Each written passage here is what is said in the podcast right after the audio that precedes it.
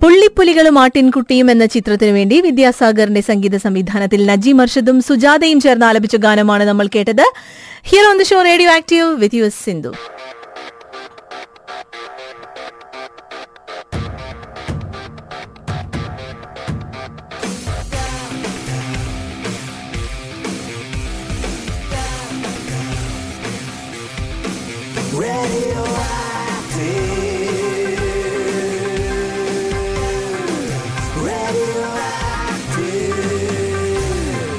അപ്പോൾ കഴിഞ്ഞ ഏതാനും ദിവസങ്ങളായിട്ട് നമ്മൾ എല്ലാ വെനസ്ഡേയും ഈ ഒരു സമയത്ത് നമ്മൾ റിയൽ എസ്റ്റേറ്റ് സെക്ടറിനെ കുറിച്ച് ദെൻ ഫ്രീ ഹോൾഡ് പ്രോപ്പർട്ടീസിനെ കുറിച്ചൊക്കെ സംസാരിക്കുന്നുണ്ട്.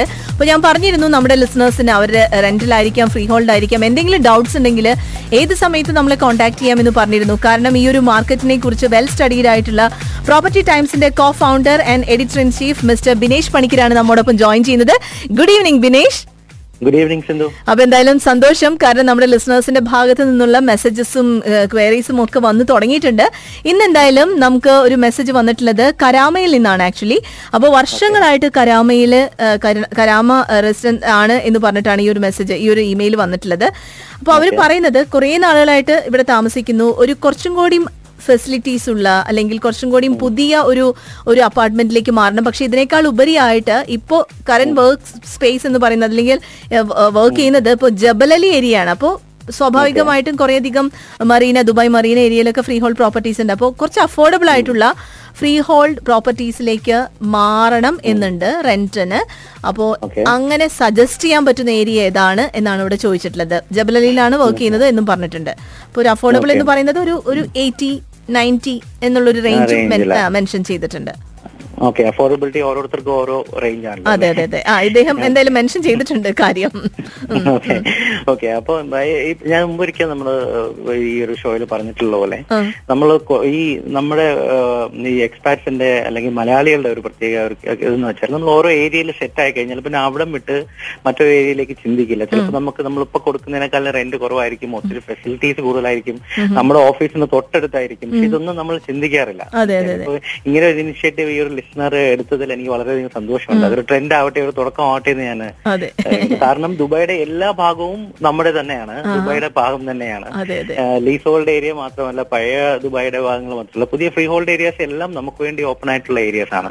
അപ്പൊ നമ്മൾ എല്ലാവരും നമ്മൾ നമ്മുടെ സെർച്ച് എക്സ്പാൻഡ് ചെയ്യുക. We have to go beyond Karama beyond Burg നമ്മുടെ ബെറ്റർ ഓപ്ഷൻസും അല്ലെങ്കിൽ ഈ പറഞ്ഞ പോലെ ഓഫീസിനടുത്തും ബെറ്റർ ഫെസിലിറ്റീസ് എല്ലാം ഉള്ള കുറെ ഏരിയാസ് ഉണ്ട്. അപ്പൊ അത് ഇപ്പൊ പലരും ഒരു ഒരു തെറ്റിദ്ധാരണ ഉള്ളത് റെന്റ് അയ്യോ അപ്പോ ബിസിനസ് പേ ആയിരിക്കും. ഇപ്പൊ ഞാൻ കരാമയിൽ ഇത്ര കൊടുക്കുന്നത്. ചിലപ്പോ അവിടെ ചിലപ്പോ അതിന്റെ ഡബിൾ ആയിരിക്കും എന്നൊക്കെ ഒരു തെറ്റിദ്ധാരണയുണ്ട്. അത് അതൊന്നും എന്താണ് മാർക്കറ്റിനെ കുറിച്ച് പഠിക്കാതെ ഉള്ള ഒരു തെറ്റിദ്ധാരണയാണ്. യഥാർത്ഥത്തിൽ ആ ഒരു അതേ ഒരു റേഞ്ചിലാണ് ഫോർ എക്സാമ്പിൾ ഇപ്പോ ഇപ്പൊ ലേറ്റസ്റ്റ് വന്ന ഒരു റിപ്പോർട്ട് അനുസരിച്ച് അതായത് ഒരു ഈ രണ്ടായിരത്തി പതിനാറ് ഇപ്പോ ആറുമാസം കഴിഞ്ഞു ഏഴാം മാസം നടക്കുന്നു. അപ്പൊ അതുവരെയുള്ള ഒരു അനാലിസിസ് വെച്ചിട്ടുള്ള ഒരു റിപ്പോർട്ട് വന്നിട്ട് ഇപ്പൊ നമുക്ക് ഇപ്പൊ നേരത്തെ പറഞ്ഞ ഇപ്പോ ജബലലിയിലാണെന്നുണ്ടെങ്കിൽ ഇപ്പൊ ഗ്രാമീണ കൂടുതൽ അടുത്ത് നമ്മൾ ഷെഗ്ജായ് റോഡിലേക്ക് പോവാണെങ്കിൽ ബിസിനസ് ബേ ഏരിയ ഉണ്ട്. ബിസിനസ് ബേയിൽ ഈ പറഞ്ഞ റേഞ്ചിൽ ഇപ്പൊ ഒരു വൺ ബെഡ്റൂം ഒക്കെ നമുക്കൊരു എയ്റ്റി ഫോർ എയ്റ്റി ഫൈവ് തൗസൻഡിനൊക്കെ വൺ ബെഡ്റൂം അവിടെ അവൈലബിൾ ആണ്. അപ്പൊ ഈ പറഞ്ഞ പോലെ ഒരു ഒരു വർഷത്തിൽ അതായത് കഴിഞ്ഞ വർഷമായിട്ട് കമ്പയർ നോക്കുകയാണെങ്കിൽ റെന്റ് ഒരു ഓൾമോസ്റ്റ് ഒരു സിക്സ് പെർസെന്റ് കുറഞ്ഞിട്ടുണ്ട്. ഒരു വൺ ഇയർ നമ്മൾ ബിസിനസ് ഏരിയയിൽ വളരെ പുതിയ ബിൽഡിങ്ങുകളും ബെറ്റർ ഫെസിലിറ്റീസും ഇപ്പൊ അവിടുത്തെ ഇൻഫ്രാസ്ട്രക്ചർ ഫെസിലിറ്റീസ് എല്ലാം ഇങ്ങനെ ഇമ്പ്രൂവ് ആയിക്കൊണ്ടിരിക്കുകയാണ്. അത് ഇറ്റ്സ് ബാങ്ക് ഓൺ ഷേപ്സ് ആയതോടെ അത് നമ്മുടെ ഓഫീസിൽ നിന്ന് ഡ്രൈവ് ചെയ്ത് പോകാനും ഓഫീസിലേക്ക് പോകാനും ഒക്കെ ഭയങ്കര അത് മാത്രമല്ല ഒട്ടുമിക്ക ദുബൈയിലെ എന്താണ് ഒരു അട്രാക്ഷൻസുമായിട്ടൊക്കെ വളരെ അടുത്തായിട്ടുള്ള ഒരു ഏരിയ ആണ് ഡൗൺ ടൗണിന് തൊട്ടടുത്താണ് മനസ്സിലായില്ല? അപ്പൊ ഒരു സിറ്റിയുടെ ഒരു പ്രൈം ഏരിയ ഏരിയ ആയിട്ട് ഭാഗമായിട്ടാണ് വരുന്നതാണ് ബിസിനസ് ഡേ വളരെയധികം അപ്പ് ആൻഡ് കമ്മിങ് ആയിട്ടുള്ള ഒരു സെന്റർ ആയിട്ട് വരികയാണ് ബിസിനസ് ഡേ കാരണം ഒത്തിരി ഹോട്ടൽസ് വന്നിട്ടുണ്ട് ഒത്തിരി ഓഫീസസ് വന്നിട്ടുണ്ട്. അപ്പൊ ഒരു ട്രെൻഡ് എന്ന് വെച്ചാൽ ഓഫീസിൽ ജോലി ചെയ്യുന്ന കൂടുതലും ആ ഏരിയ തന്നെ അപ്പാർട്ട്മെന്റ്സ് നോക്കിയാൽ ചിലപ്പോൾ വാക്കിംഗ് ഡിസ്റ്റൻസ് ആയിരിക്കും. അല്ലെങ്കിൽ ജസ്റ്റ് ഒരു ടു മിനിറ്റ് ഡ്രൈവ് ആയിരിക്കും. അപ്പൊ അങ്ങനെയൊക്കെ ആൾക്കാർ എന്താണ് ചിന്തിക്കുന്നത്? കാരണം ഇപ്പൊ കരാമൻ താമസിക്കുന്ന തന്നെ എത്രയോ പേര് ബിസിനസ് ഫീൽഡിൽ ജോലി ചെയ്യുന്നതാണ് കാരണം ഇപ്പൊ ഒത്തിരി ഒത്തിരി ഓഫീസസ് അവിടെ വരുന്നുണ്ടല്ലോ പുതിയ പുതിയ. ഓക്കെ. പിന്നെ അതുപോലെ ഉള്ളത് ഏരിയ ആണ് അപ്പൊ ജബലലിയുടെ തൊട്ടടുത്ത് വേണമെങ്കിൽ ഡിസ്കവറി ഗാർഡൻസ് നോക്കാം. ഡിസ്കവറി ഗാർഡൻസിൽ വൺ ബെഡ്റൂമിനൊക്കെ ഒരു സെവന്റി തൗസൻഡ് ദിറംസ് ആണ് ആവറേജ് ഇപ്പൊ പോകുന്നത്. ടു ബെഡ്റൂം വരെ ninety ninety three thousand ninety three thousand ആണ് ആവറേജ് അപ്പോ ഇവിടെ ഇപ്പൊ കരാമൽ താമസിക്കുന്ന ആൾക്ക് ഡിസ്കവറി ഗാർഡനിലോട്ട് മാറിക്കഴിഞ്ഞാൽ ഓൾമോസ്റ്റ് സെയിം റെന്റിൽ അല്ലെങ്കിൽ ചെറിയൊരു ഡിഫറൻസിൽ ഓഫീസിന്റെ തൊട്ടടുത്ത്. ബെറ്റർ ഫെസിലിറ്റീസ് ഇപ്പൊ ഫാമിലി ഇപ്പൊ ഡിസ്കവറി ഗാർഡൻസ് എന്ന് പറയുമ്പോൾ ഫാമിലി ഓറിയന്റഡ് ആയിട്ടുള്ള ഇതാണ്. ഒത്തിരി അടുത്ത് ഒത്തിരി ഷോപ്പിംഗ് ഓപ്ഷൻസ് അങ്ങനെയുള്ള എല്ലാത്തിനും അടുത്താണല്ലോ. ഡിസ്റ്റൻസ് അത് ഷേഖ് റോഡിൽ തന്നെയാണ്. അങ്ങനെ കുറെ എന്താണ് സ്പെഷ്യാലിറ്റീസ് ഉണ്ട്. പിന്നെ ആ റേഞ്ചിൽ ഈവൻ ദുബായ് മറീന ഈ എയ്റ്റി ടു നയന്റി നയന്റി എന്നുള്ള നയന്റി ഫൈവ് വരെ ആക്കുകയാണെങ്കിൽ വൺ ബെഡ്റൂം ദുബായ് മറീനയിൽ കിട്ടും. അതും ഈ പറഞ്ഞ പോലെ പുതിയ ബിൽഡിംഗ് ആണ്. വേറൊരു ലൈഫ് സ്റ്റൈലാണ് ദുബായ് മറീന ഓഫർ ചെയ്യുന്നത് ഒരു waterfront lifestyle especially winter സീസണിൽ എക്സലന്റ് ആണല്ലേ? തീർച്ചയായും തീർച്ചയായും. നമ്മളൊക്കെ നമ്മളൊക്കെ ഒരു സ്വപ്ന ജീവിതം എന്നൊക്കെ പറയുന്ന ഒരു ഒരു ലൈഫ് സ്റ്റൈലാണ് ദുബായ് മറീന ഓഫർ ചെയ്യുന്നത്. മനസ്സിലായില്ല? അപ്പൊ അത് ഈ പറയുന്ന പോലെ നമ്മുടെ മലയാളികൾ അത് അങ്ങനെയുള്ള സ്ഥലങ്ങൾ കൂടുതൽ എക്സ്പ്ലോർ ചെയ്യണം എന്ന് ആഗ്രഹിക്കുന്ന ഒരു വ്യക്തിയാണ് ഞാൻ ഞാൻ മുമ്പ് പറഞ്ഞ പോലെ. അതുപോലെ ഓപ്ഷൻസ് ഉള്ളത് Jumeirah Lake Towers for example eighty five തൗസൻഡിന് ഇപ്പോൾ അവിടെ വൺ ബെഡ്റൂംസ് അവൈലബിൾ ആണ്.